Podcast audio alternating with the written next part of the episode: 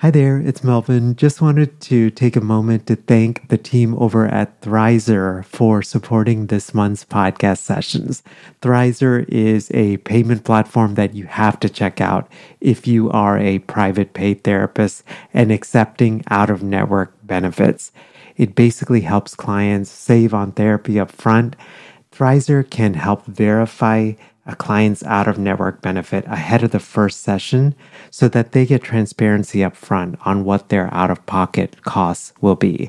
I'll tell you more about Thrizer here in the middle of our session, but if you go to sellingthecouch.com forward slash Thrizer, uh, you actually and then enter the code S T C upon sign-up, you get your first two thousand five hundred dollars in fees waived. Again, that's over at sellingthecouch.com forward slash Thrizer, and be sure to enter the promo code S T C. So we'll jump right into today's podcast session. Hello, hello. Welcome to session three hundred eighteen of Selling the Couch. I hope you're doing awesome and uh, just having a wonderful day. I am recording this in early, no, actually it's not. I'm just kidding. In mid-June, these days are all flying by, and uh, we're really enjoying some like wonderful weather here in Philly. Uh, fortunately, just has been nice, like seventy degree weather. This past weekend, we made it out as a family to Lancaster, Pennsylvania, which is about ninety minute drive from Philadelphia. And uh, we got to visit an Amish farm, and uh, Chloe, our daughter, just got to enjoy time with farm animals. And she went down her first slide. I know it's taken a while, but she went down her first slide, and we got this video, and she's like, you know, trying to figure out how to go down this slide. And uh, so I'm like taking the video, and then she goes for it, and then we forget to tell her that she has to use her her uh, legs to like stop herself. So she goes like flying down. So the end of this video is like, terrible, Dad. It's like me just bursting out laughing.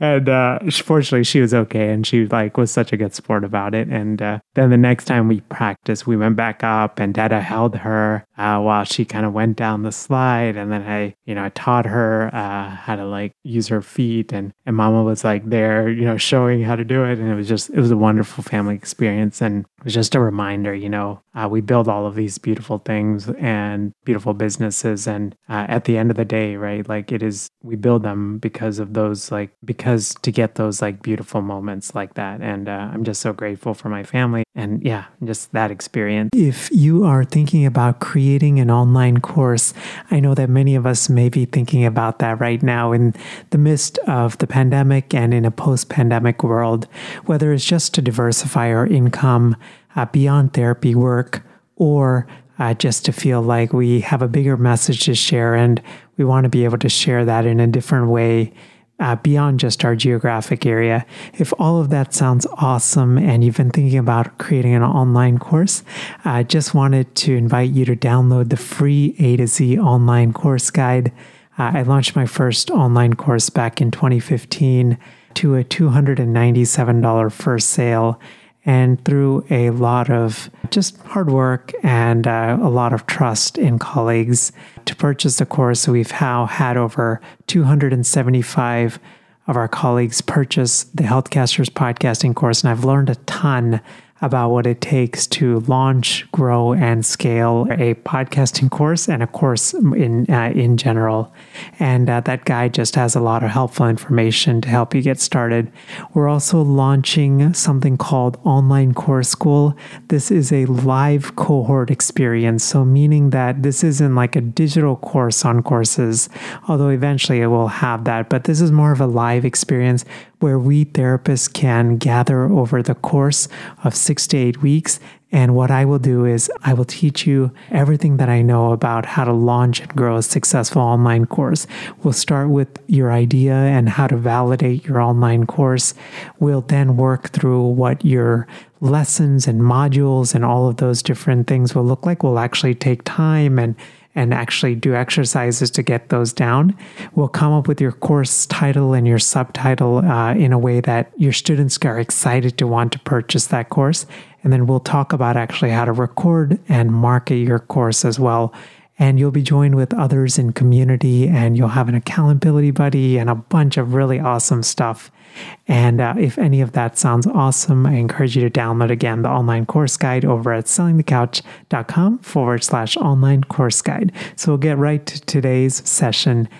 So today's podcast session is a an interesting conversation. It's with Craig Morris. Craig works at Google. Craig is a good friend. We actually connected through a mutual friend, Kevin Shen, who's been a uh, previous podcast guest. And Craig has, for the past seven years at Google, he's actually worked on the working, uh, well, most recently he's working with creators, especially to monetize their knowledge. And so he's learned a lot and is sharing a lot of tips. Now, these tips are all Craig's opinion and what based on his experience and don't, of course, reflect those of, of his employer. I just wanted to clarify that. But we're talking about this concept of renting versus owning an audience. This is something that I am thinking a lot about. I remember when I started S T C back in twenty fifteen, I had no idea what I was doing. I still like know a little more, but mainly still don't know what I'm doing. But I remember I some, I think it was something that Pat Flynn, I believe, is the one who said it. He said it could have been either Pat Flynn or Amy Porterfield. I can't figure. I can't remember who it was, but basically said uh, I think Pat said that you know building an email list was like waiting too long to build an email list was one of the biggest mistakes that he made as an online business owner. And then I remember Amy saying something like the strength of an online business is in the power of an email list. And I thought that was so interesting because like I would have thought at that moment like. Like the power is in the number of followers you have on social media, right? And it got me thinking a lot about it. And that was the reason for this conversation. This idea,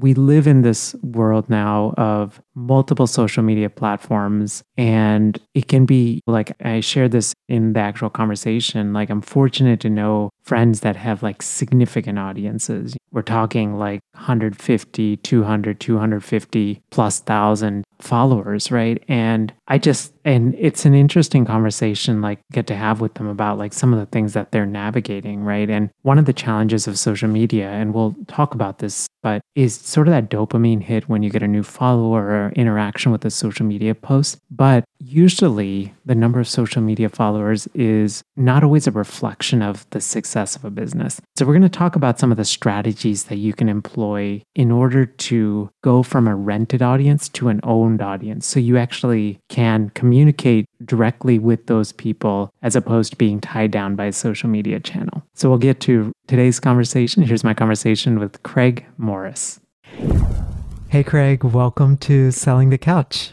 Thank you so much for having me, Melvin. One, I think before even jumping in, our, our mutual friend, Kevin Shen, connected us. And I'm just so grateful for our friendship. I mean, and I, you know, I shared this. You were part of, you did a, a guest workshop for our online income mastermind, uh, what, two weeks ago. And I said the same thing to them. Like, you are honestly one of the most humble and kind people I've ever met. And I really am just so grateful for you, brother. And Uh, just excited for today's conversation to nerd out on this idea of renting versus owning an audience. And uh, yeah, just super grateful for you. Yeah. Yeah. Thanks so much. That's, those are really kind words. I'd also, yeah, I'd like to shout out Kevin uh, for the intro. And I think uh, even the topic is kind of inspired by him in some ways, and and his decision uh, to move his his uh, YouTube business into being more about uh, uh, teaching others how to build their own. Yeah, absolutely. I mean, and this is like one of the challenges. We were talking just about this like right before we started recording, right? One of the challenges of social media is, especially if you pick the right platform, right? There are a ton of people on these platforms, right? And it can be so, especially if you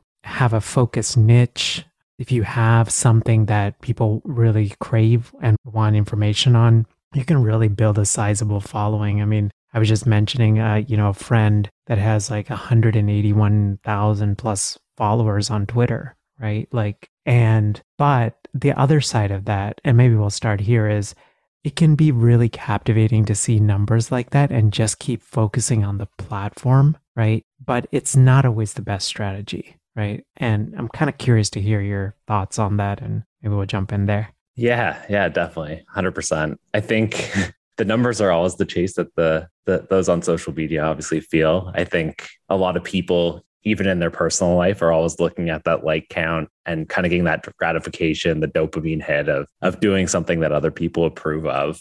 From a business perspective, it's also very interesting to think about because there's obviously some level of validation for what you're doing when you see those numbers go up. But at the same time, I think there's a lot of risk in leaning entirely into having your customer lists or your your followers just on social media. So yeah, we can totally talk about that. I, th- I think there's there's a lot, lot to go in and on there. Yeah, we should definitely unpack some of that. You said so there's some risk in leaning on social media. What would you say are some of those risks? Yeah, I think the uh, the biggest ones that come to mind are really just, it's an always changing ecosystem. And the companies that kind of control the vast majority of these platforms, they have a lot of influence over what gets monetized. They can change their terms of service or monetization policies at any point.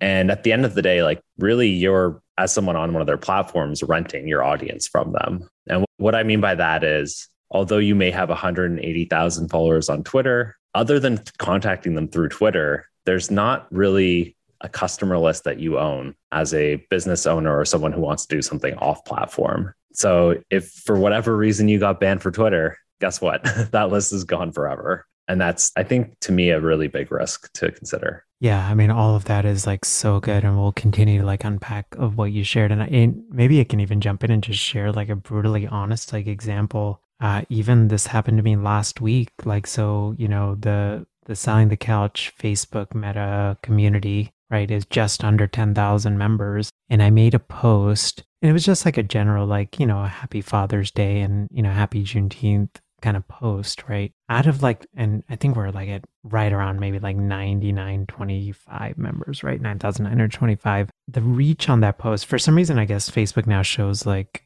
how many people saw it. one hundred thirty-two, right? Like, that's crazy. That's crazy, right? Like, yeah, with nine thousand nine hundred twenty-five, right? Yeah. Yeah. I don't know. That's like a such a, I, I don't know. It kind of blew my mind. And I think it reinforced for me of like, man, I really am on like rented real estate here, you know? For sure. For sure. Yeah. I think the other thing we, we've kind of talked about in the past too, is then what does Facebook do with that? And uh, the next thing you'll, you probably saw was Uh, some sort of call to action to to boost your post, and a little bit of a conflict there, I would say. You know, you've you've spent lots of time and money building your presence online, um, you know, creating great content that people love, and I think probably until two, three years ago, it felt a lot more like that audience was yours, and if you posted something, it would reach anyone who was kind of on the platform at that time. But now you'll get this boost my boost my post because the overall reach has been brought down by quite a bit. And now they're expecting you to pay ads to reach your own audience. And I think that's really what I meant by renting your audience. More than ever, you actually have to pay to even talk to people who already follow you. Yeah, it's an interesting thing because like I feel like when we're on these social media platforms, and I know I just like mentioned Facebook, but I think this is generally true for any of them, which is like we feel like, oh yeah, this is a great way to like create content, to share, you know, to connect with people. And I know that many times I forget it's a business for them, right? And we're the customer, right? Customer and the product in many ways. Yeah. And the product. Uh, what do you mean by that? Like I... What I mean by that is, you know, everything you do on these platforms can be monetized. So whether it's just getting ads in front of you, or it's not necessarily selling, but using the audience data that they gain uh, from your behavior on their platform, that just gives them more to, to push more dollars or push for more dollars from advertisers. So in many ways, their own users kind of get packaged up as a product. Yeah, it's such an interesting, it, I mean, the image that like pops up in my mind is like the hamster wheel, right? You get on, right? And then you just keep running on this thing. And it's like, how do you get off? If I get off, I mean, this is a dilemma I've had, right? Like I have thought about shutting down that Facebook community because it's not easy running a Facebook group. I mean, it's it's a lot of stress, particularly through the past couple of years and all of the different things that have come up. And I'm like, man, you know, like that's a lot of people, you know, that I, an audience that I would lose. And this is the tension, I think, right? You feel, uh, what is the solution? I mean, in situations like this. Yeah, it's definitely, it feels like a very hard battle to win. I'm not sure there is winning really. There's there's just strategies to kind of make sure that you can really own the audience that you've created.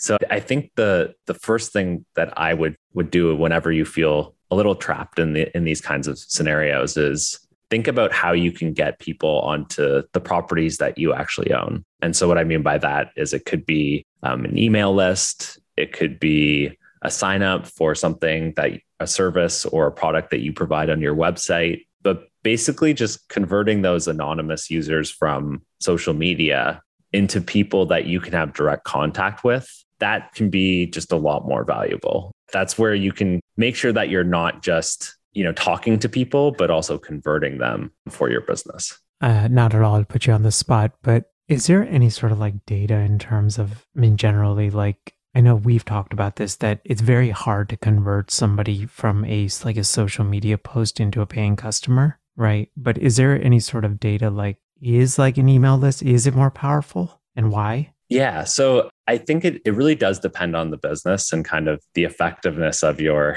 your, your marketing and, and your basically your sales materials. But I think the, the best way to think of this is that if someone is on social media, they're an extra step away from a conversion. And what I mean by that is if they if you only have the audience just on social media, you then need to convince them that what you're selling or what you've created is, is of value to them. You need to get them to your website. They presumably need to sign up all over again, put in their payment details, and, and then convert. And if you can create an email list or get people to the site earlier on in that process, it means when they finally do believe in your product or that they want to make a purchase, they've already skipped a few steps that they they need to take to, to make a purchase. So the conversion from that email list versus just talking to your followers on social media is inherently going to be higher. So fascinating. I feel like a lot of therapists get stuck on like building an email list and creating an opt-in. Like, can you like give like the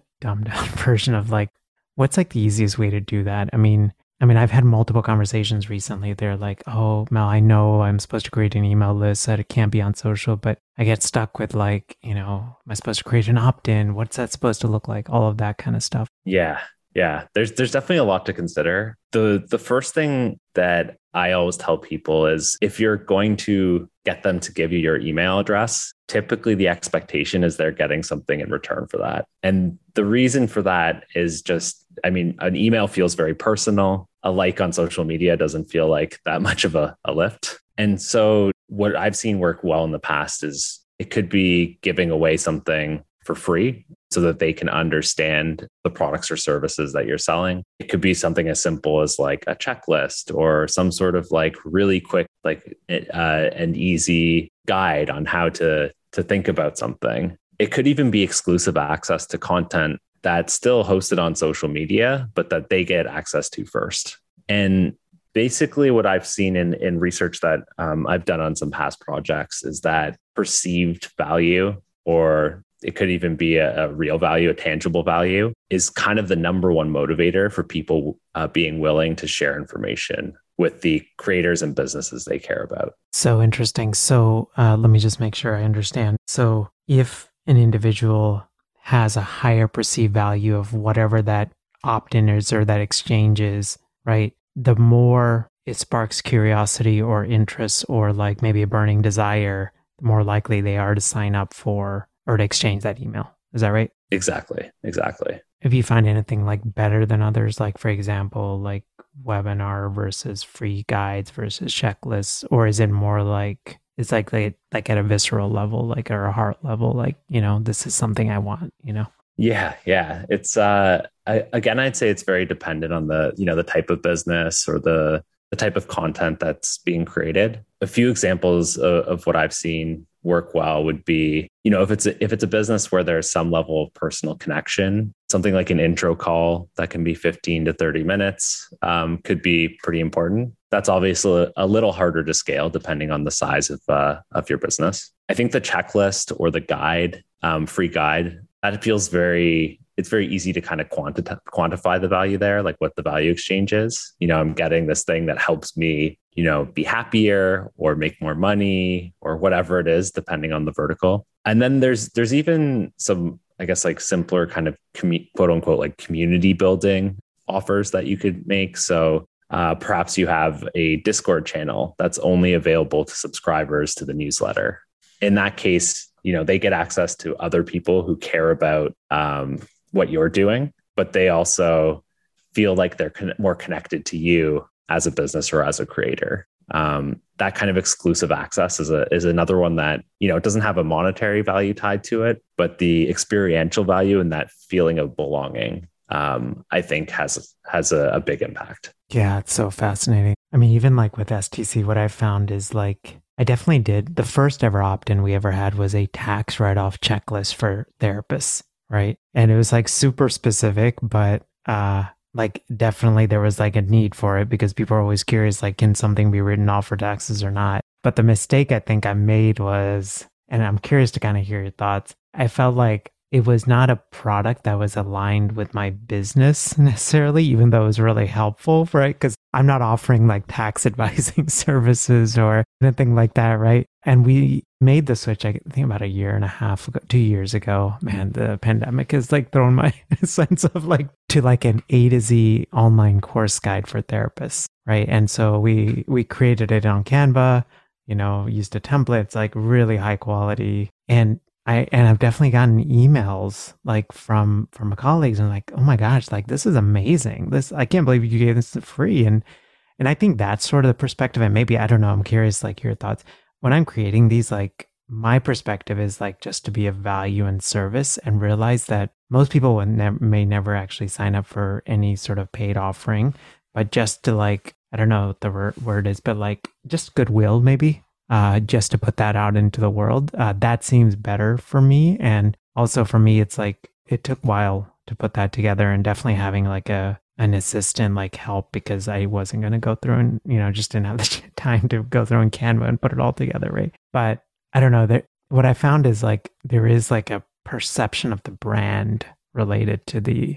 opt-in as well. For sure. For sure. Yeah. I think whenever you can give something tangible that helps others, that that's always going to feel good um, as a potential customer. And, you know, whether or not all of the people who received that um, or downloaded it eventually, you know, spend money with you, that's not necessarily important if they're telling other people who are going to. And I think that the kind of, you know, the the sharing of that guide that you created on its own probably created a lot more opportunities, like business opportunities or leads that maybe did convert down the line. Obviously, it's hard to to track that, but I, I think those types of kind of like evergreen content that can be easily shared are, are a great way to to grow a business. So you said a couple of things. One, uh, what is evergreen content, just so that everyone's kind of on the same page? Yeah, I think I can give a good example. So uh, we talked about Kevin earlier, and uh, you know, Kevin was was.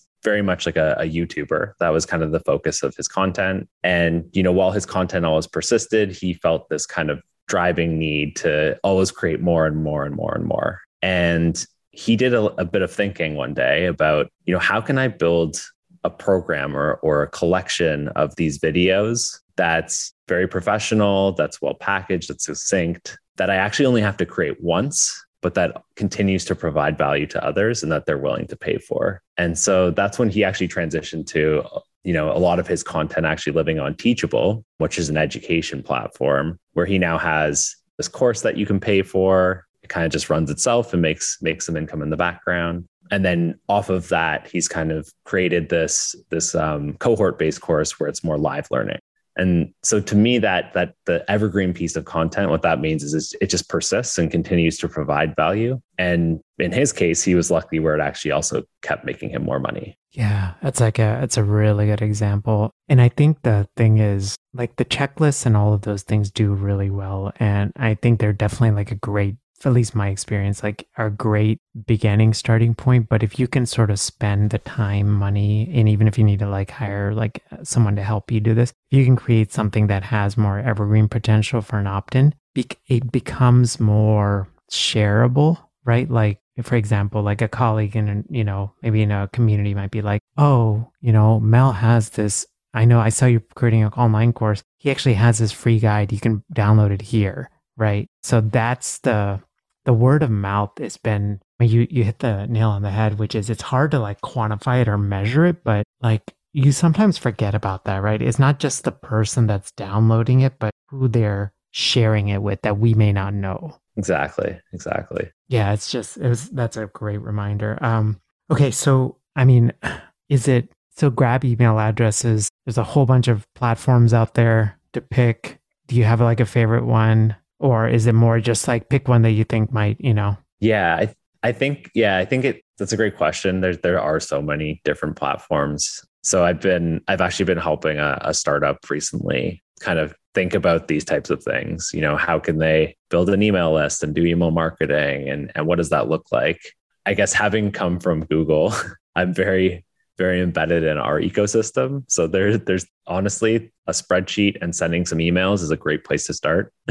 I think that I, I wouldn't worry about finding the perfect platform on day one. You can always migrate an email list to a new one. But if I was looking at something a little more robust, there's a, a few that I think seem to work pretty well. One is called Apollo. And Apollo not only lets you send emails and create kind of automated uh, sequences of emails, it also kind of connects to LinkedIn to help with lead generation as well. So that's a super interesting one. One that's a little more, I'd say, not rudimentary, but a little more simple um, would be Sendinblue.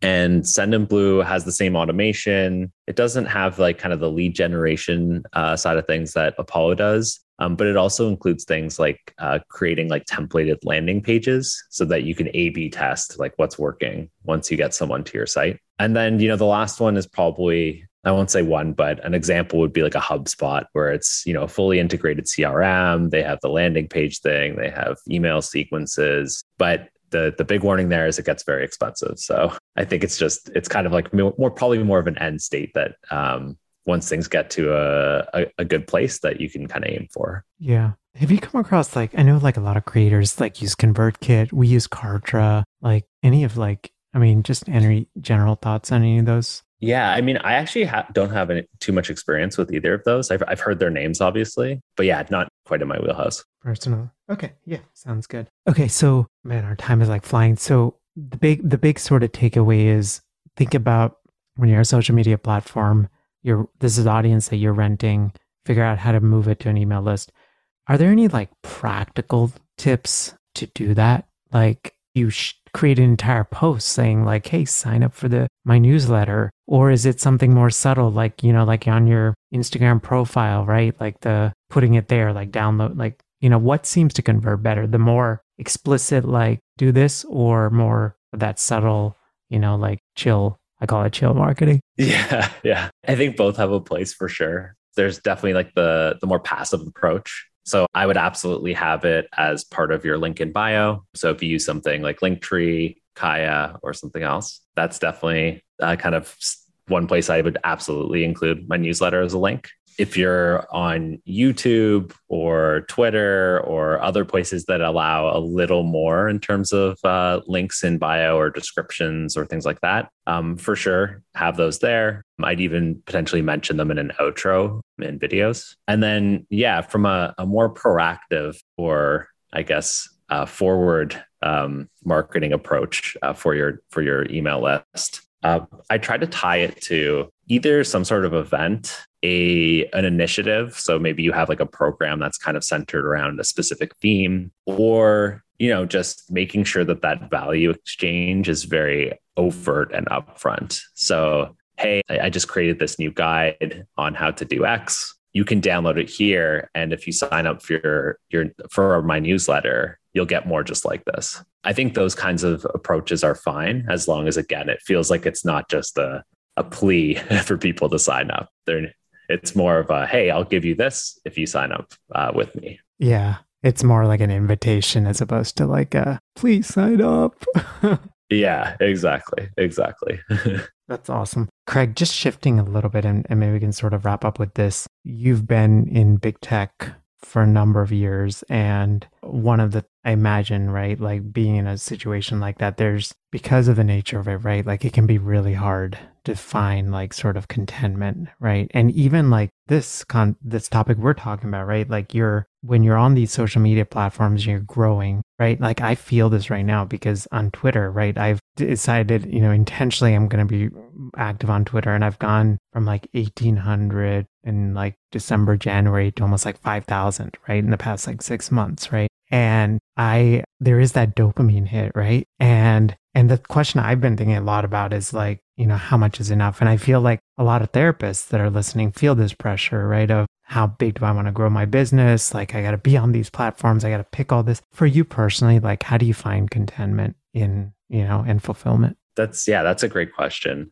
I think early, so I've been, yeah, I've been in kind of the, the tech space now for over ten years, the last seven years at Google. I think early on, it, it seemed like a, a great place to start a career. I think I was motivated by, you know, making progress in my career. And that could be both financial rewards, some satisfaction through promotions, and feeling like the work I'm doing was impactful. Um, but I think the way I de- defined impact has changed over time. So initially, I started working with very large brands and helping them, you know, spend more on ads with the platforms that I worked for. And I wanted to get a little more into product strategy and understand, like, you know, what goes into building these platforms, because it's kind of this soulless, faceless tech at times, and kind of seeing the people behind it felt like it was more interesting. So I did that for, I don't know, three, four years on the YouTube ads business. And then I think I just hit this point where I was like, enough ads.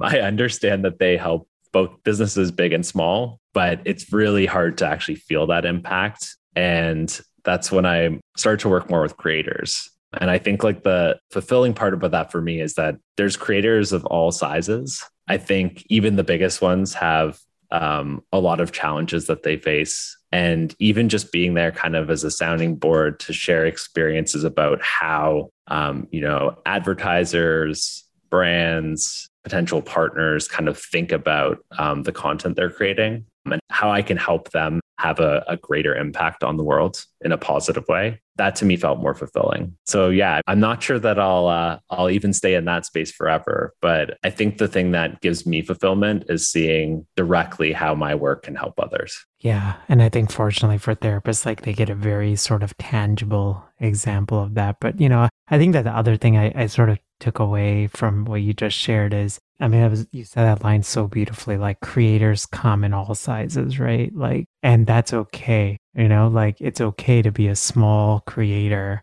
right? Like, you know, and it's, it's okay to not aspire to like some big thing. And, and it's a reminder, right? Like no matter what stage you're at, you still have your own unique challenges and things that you got to navigate, you know? For sure. Yeah. I think fulfillment's always evolving. So hopefully I land somewhere that gets, keeps me happy. Yeah, absolutely. I'm sure you will. Uh, Craig, I am so grateful for you, brother. Uh, if we want to connect with you and learn more about the awesome work that you're doing, how can we do that? Yeah. I think the best place, honestly, for me is, is just on LinkedIn. I'm not a huge social media user, surprisingly. I used to be, but it's uh, it's changed over time. So yeah, my LinkedIn is uh, slash uh, Craig dash A G dash Morris. Perfect. And I'll put that in the show notes uh, for you guys as well. Craig, thank you so much for this conversation. And uh, yeah, just appreciate all these insights. I know my brain is like spinning with like ideas and being strategic with some of this stuff. So appreciate you, brother. Awesome. Yeah. Thanks so much for having me. Have a great rest of your day. You too. Take care. Bye. Bye. Hey there. Hope you enjoyed my conversation with Craig. And especially if you have debated whether to create an email list and the merits of it, I hope that today's podcast session has just been really helpful for you. Just to kind of hammer this even home, I would say eighty-five to ninety percent of the people that, of our colleagues that have ever bought anything that's a paid product or a service from uh, S T C have come through the email list. I will get like that ten percent on social media, but it's usually someone that's like followed me for a long time and that has uh, followed S T C for a long time. It's gotten to really know me. But by and large, uh, what I have found is like the, the statements that I mentioned at the intro of this conversation uh, has absolutely been true, that the power of an online business truly is in the, the strength of an email list. So what are some of the concrete action steps for today? And I, I so I would say one is look at the social media that you, you tend to be on and where you're marketing uh, your practice, and figure out how can you intentionally invite people to an email list, right? Is it mean that you create, for example, if you're a podcaster, does that mean that you create some sort of solo episode that aligns with whatever your email opt-in is and invite them to an email, right? Or, you know, if you're on, I don't know, if you're on Instagram, maybe there's some sort of benefit of creating a valuable post and also mentioning that you've got a free workshop where you're at, you know, a free webinar or something, and you're on, you know, upcoming, right? And you're putting that link in the bio of your Instagram. Whatever you're doing, what I would just encourage you to do is just take a step back and see how you might be able to optimize your social media channel for email list capture as opposed to just grabbing followers. Have a great rest of your day, and uh, I will see you next time. Bye. I wanted to invite you to download the free online course guide if you are thinking about launching an online course and just want some things that have been helpful uh, for me and some of the tough lessons that I learned along the way. You can, again, download that over at sellingthecouch.com forward slash online course guide. And as I mentioned right at the beginning, we're actually starting a live cohort called Online Course School. This is a great opportunity to join with other therapists to validate and launch and record your online course. The best way to find out about this and to keep updated when the cohort launches is to download, again, the online course guide over at sellingthecouch.com forward slash online course guide. Thanks for listening to the Selling the Couch podcast. For more great content and to stay up to date, visit w w w dot selling the couch dot com.